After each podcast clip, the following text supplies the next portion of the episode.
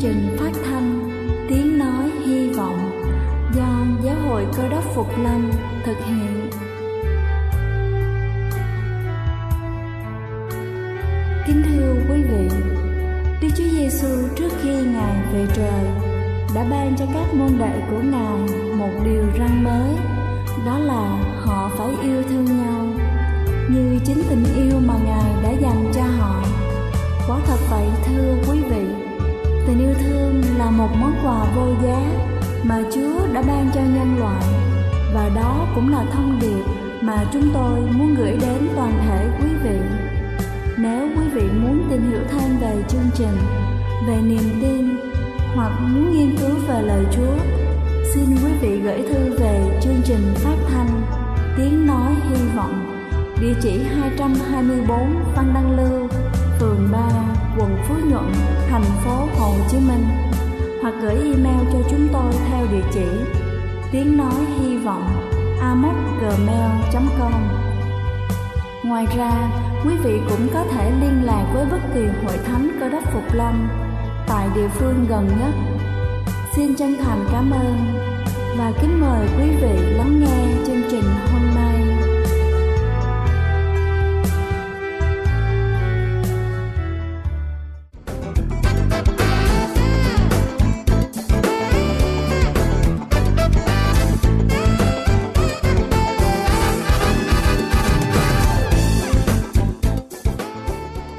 Chào quý vị thính giả thương mến, cầu xin Chúa luôn ban cho quý vị sức khỏe thật dồi dào.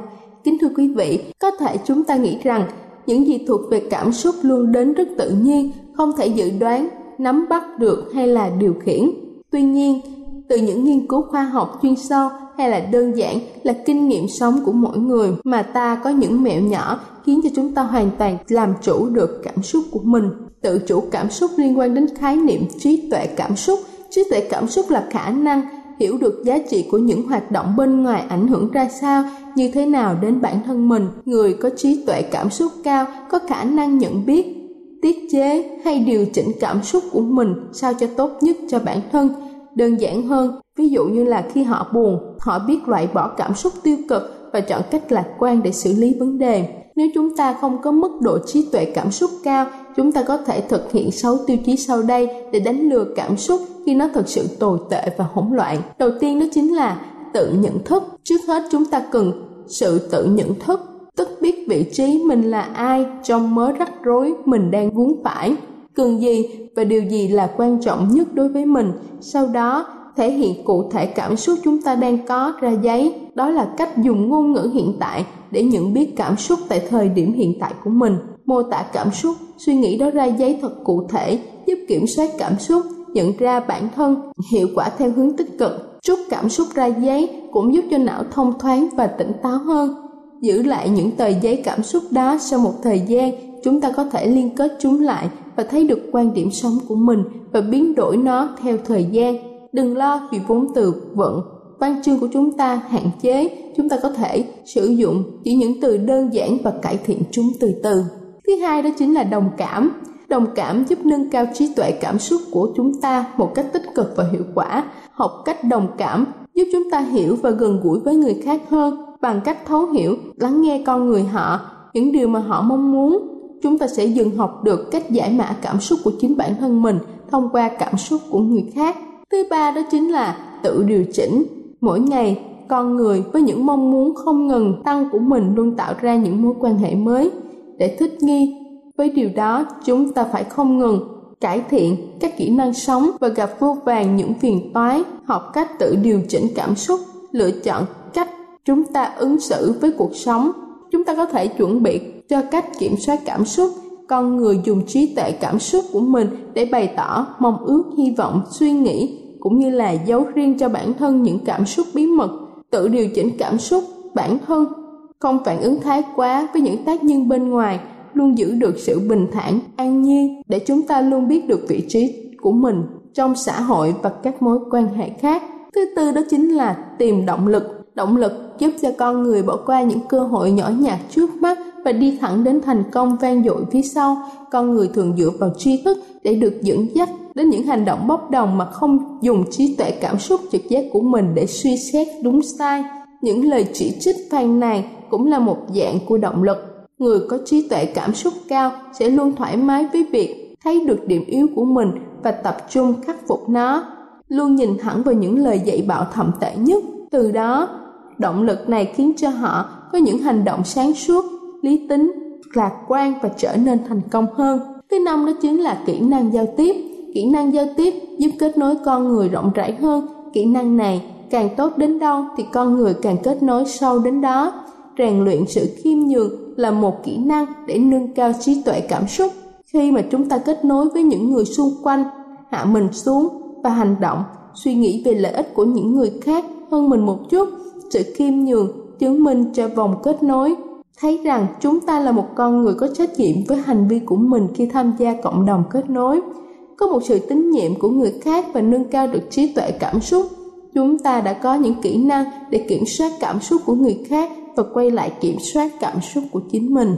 Và cuối cùng đó chính là vui vẻ lên, làm tăng trí tuệ cảm xúc liên quan đến việc nhận thức được một người nào vui, buồn, lo lắng, cảnh giác, bồn chồn. Nhìn chung, những người có trí tuệ cảm xúc cao thường hay vui vẻ vì họ trân trọng và hiểu được vị trí của niềm vui trong cuộc đời. Người vui vẻ cũng đạt được nhiều thành công hơn người chán nản, thất vọng và điều này quan trọng nhất mà trí tuệ cảm xúc mang lại đó chính là khả năng kiểm soát tâm trạng, phục vụ, mục đích đề ra. Quan trọng nhất là giải quyết bằng được vấn đề. Chúng ta hãy cứ chọn cách vui vẻ vì nó không tốn tiền mua mà hiệu quả, đạt được lại vô giá. Có thể nói cảm xúc không phải là thứ trừu tượng mà chúng ta không thể nắm bắt được. Rèn luyện một vài mẹo nhỏ trong tay và tin tưởng vào bản thân, chúng ta có thể điều khiển tâm trạng theo những mục đích tức thời. Tuy nhiên để có được một cuộc sống đẹp tốt nhất chúng ta phải bắt tay vào hành động đúng đắn để không phải hối tiếc khi gặp bức trắc. Đây là chương trình phát thanh tiếng nói hy vọng do giáo hội cơ đốc phục lâm thực hiện. Nếu quý vị muốn tìm hiểu về chương trình hay muốn nghiên cứu thêm về lời Chúa, xin quý vị gửi thư về chương trình phát thanh Tiếng Nói Hy Vọng, địa chỉ 224 Phan Đăng Lưu, phường 3, quận Phú Nhuận, thành phố Hồ Chí Minh, hoặc gửi email cho chúng tôi theo địa chỉ tiếng nói hy vọng gmail.com Ngoài ra, quý vị cũng có thể liên lạc với bất kỳ hội thánh cơ đốc Phục Lâm tại địa phương gần nhất. Xin chân thành cảm ơn và kính mời quý vị tiếp tục lắng nghe chương trình hôm nay.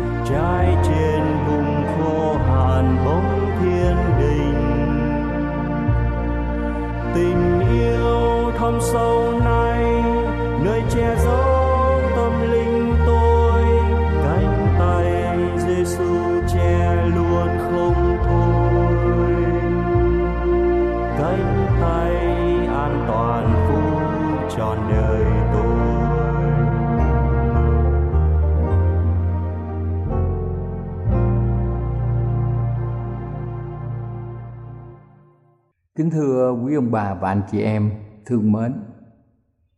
Chúng ta biết rằng khi mà hội thánh Eviso được 70 năm thì nhiều giáo hữu thuộc thế hệ họ trải qua giai đoạn tức là thế hệ thứ nhì hoặc là trải qua đến giai đoạn thứ ba.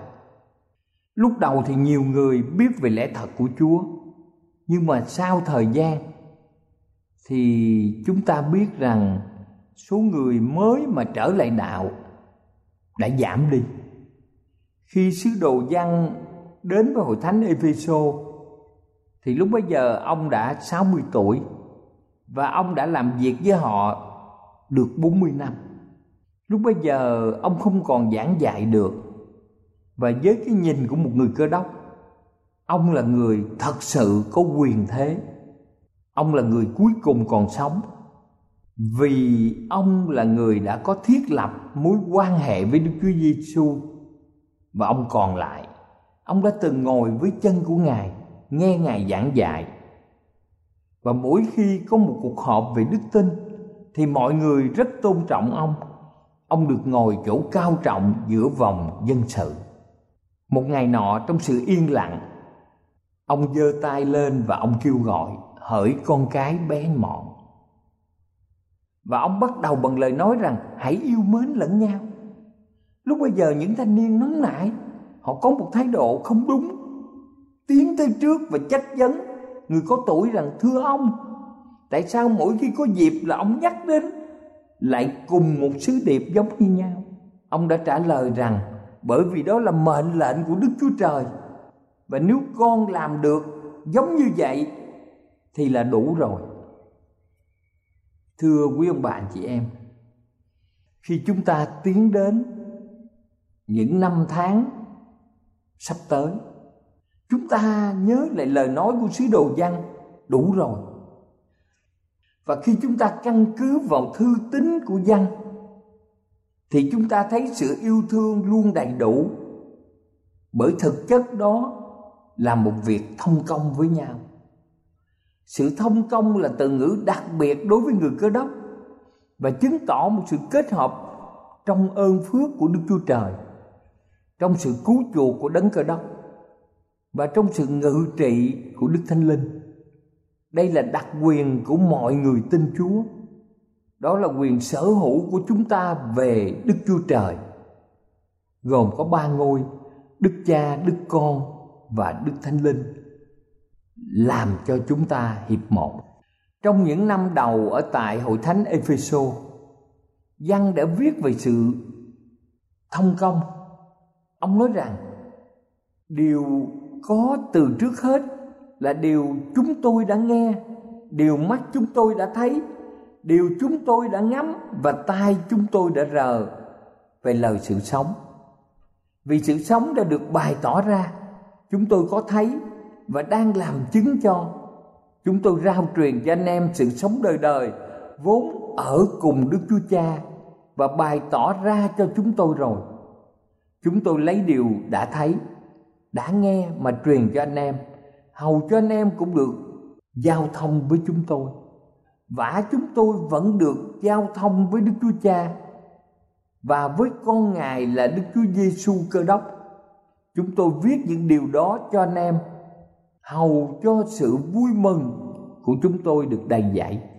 Chúng ta có thể xem điều này trong sách một văn, đoạn 1 từ câu 1 đến câu 4.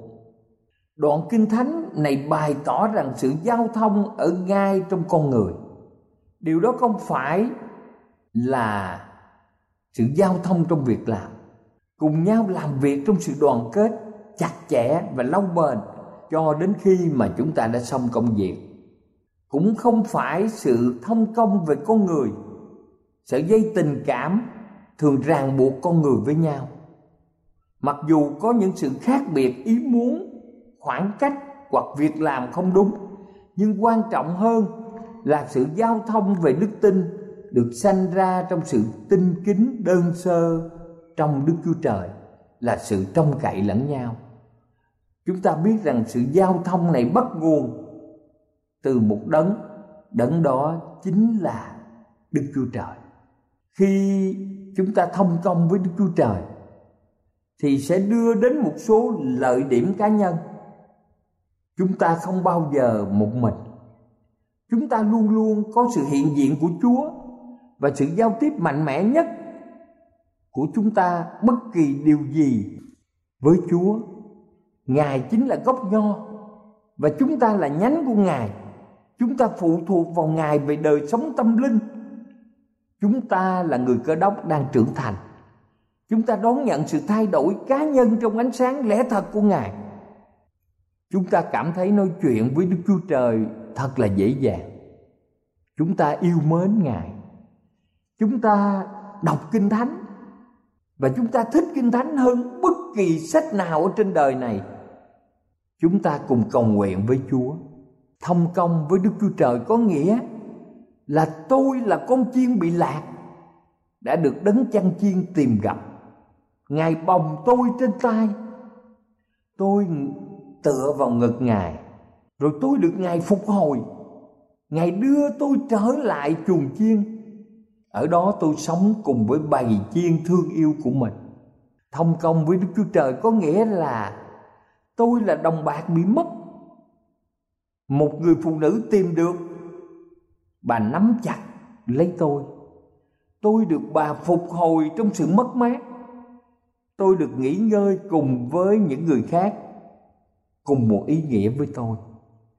Thông công với đức chúa trời có nghĩa là tôi là người con trai quan đàn được cha nhận lại, được phục hồi lại giá trị của mình và trở về với gia đình yêu thương của tôi và gia đình xác nhận tôi là con trong gia đình này được thông công với đức chúa trời đem đến cho tôi sự giao thông với những người có cùng kinh nghiệm với tôi giao thông với nhau nhận được từ sự giao thông giữa Đức Chúa Cha và Đức Chúa Con. Nhưng vì cớ sự yếu đuối của con người, khả năng giao thông bị kém đi. Tôi thường bị cám dỗ mất đi liên hệ với Chúa và mất đi sự giao thông với Ngài và với anh em tôi. Vì thế tại sao trong Tân ước đề nghị chúng ta có nhiều cách giao thông để mỗi cơ đốc nhân áp dụng hầu tránh làm buồn lòng anh em, hoặc tránh anh em làm thương tổn. Ở trong Colosse đoạn 3 câu 12 đến câu 14 viết như sau. Vậy anh em là kẻ chọn lựa của Đức Chúa Trời, là người thánh và rất yêu dấu của Ngài. Hãy có lòng thương xót, hãy mặc lấy từ sự nhân từ, khiêm nhượng, mềm mại, nhịn nhục. Nếu một người trong anh em có sự gì phàn nàn với kẻ khác, thì hãy nhường nhịn nhau và tha thứ nhau như Chúa đã tha thứ anh em thể nào thì anh em cũng phải tha thứ thể ấy nhưng trên hết mọi sự đó phải mặc lấy lòng yêu thương vì là dây liên lạc của sự trọn lành. Phaolô bày tỏ rõ ràng, hãy mặc lấy điều này. Chúng ta thấy rằng đây là sự mềm mại, đây là tình thương và lòng nhân từ. Chúng ta có sự khiêm tốn, chúng ta có sự dịu dàng, chúng ta có sự kiên nhẫn, chúng ta có sự tha thứ. Và trên hết mọi điều đó chính là sự yêu thương. Điều này thật rõ ràng, không một ai không biết đến tình yêu. Sứ đồ văn xác nhận rằng điều này chứng tỏ người có kinh nghiệm về sự thông công khi nhận được ơn từ cha thiên thượng và chia sẻ với con cái còn sót lại. Khi sự thông công này có kinh nghiệm rồi, thì chương trình quan trọng hơn hết cho con trai, con gái của đức chúa trời sẽ được ứng nghiệm và là kết quả của sự vui mừng trọn vẹn. Ở những trường hợp như vậy, thật khó biết được sự vui mừng của ai hoàn toàn. Đức chúa trời, chúng ta hay là những người chúng ta chia sẻ niềm tin? Điều đau xót ở đây là phần lớn người ta dùng những khả năng tốt đẹp của mình, những ta lân mà mình có tức là những khả năng về tài chánh, về những năng lực của mình để tìm nguồn vui của thế gian. Nhiều người khám phá ra chính họ, điều gì chính yếu đến từ đức chúa trời. Tiềm lực của sự vui mừng trọn vẹn được thừa hưởng trong sự thông công với đấng cờ đông. Và sự thông công đó tìm thấy ở bất cứ nơi nào ở trên trái đất này điều này không có ý nói đến sự giao thông của cơ đốc nhân trọn vẹn. Đó là đặt tin tưởng nơi đức chúa trời cũng như hoàn toàn nương cậy lẫn nhau để vượt qua. Những điều này vượt quá sức chúng ta. Và đó là tại sao kinh nghiệm của chúng ta đối với gia đình đức chúa trời và sự đóng góp của chúng ta cho hạnh phúc trong đời sống này luôn có những mong ước tốt đẹp nhất. Làm thế nào mà những người cơ đốc được vui mừng trọn vẹn. Đó là ở trong sự thông công và sự rao báo lẽ thật tạo nên. Vì nếu mục đích trực tiếp của sự rao báo là thiết lập sự giao thông, thì mục đích cuối cùng là sự vui mừng trọn vẹn. Đây là một yêu cầu thánh. Nhưng vui mừng trọn vẹn chẳng bao giờ có ở thế gian tội lỗi, vì sự giao thông trọn vẹn đã không có vì thế trong một gian đoạn một câu 4 đã bày tỏ cho chúng ta biết, chúng tôi viết những điều đó cho anh em, hầu cho sự vui mừng của chúng tôi được đầy dẫy. Điều này được hiểu rằng nhìn qua đời sống này, có thể thấy đời sống thiên đàng. Kế đó sự thông công tột bực sẽ đem lại niềm vui trọn vẹn.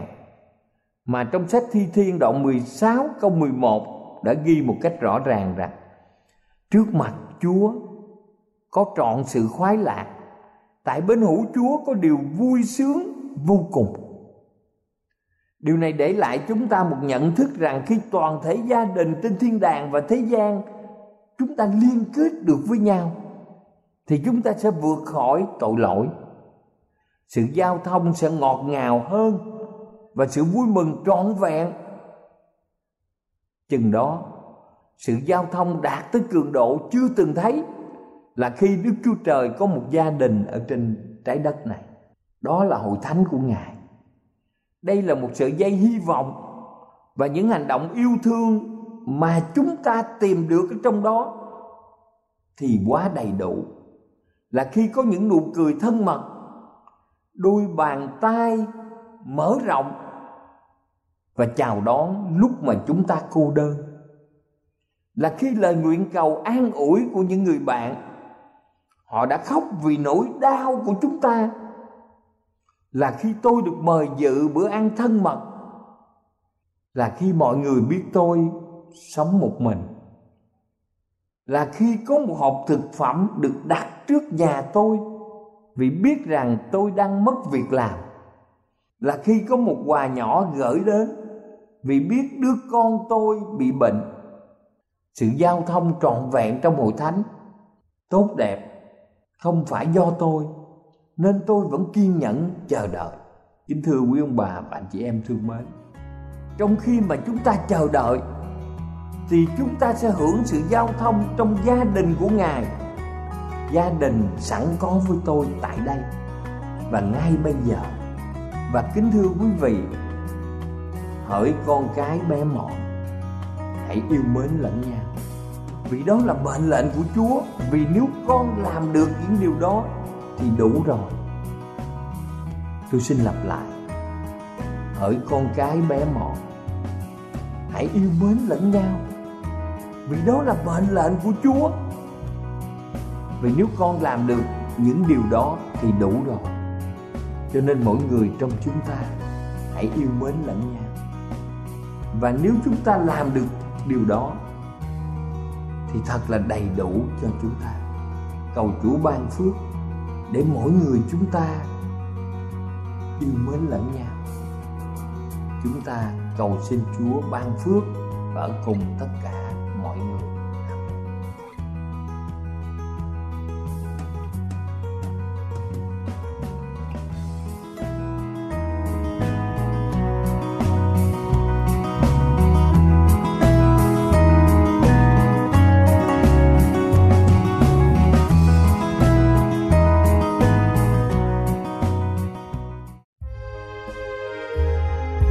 Đây là chương trình phát thanh Tiếng Nói Hy Vọng do Giáo hội Cơ đốc Phục Lâm thực hiện.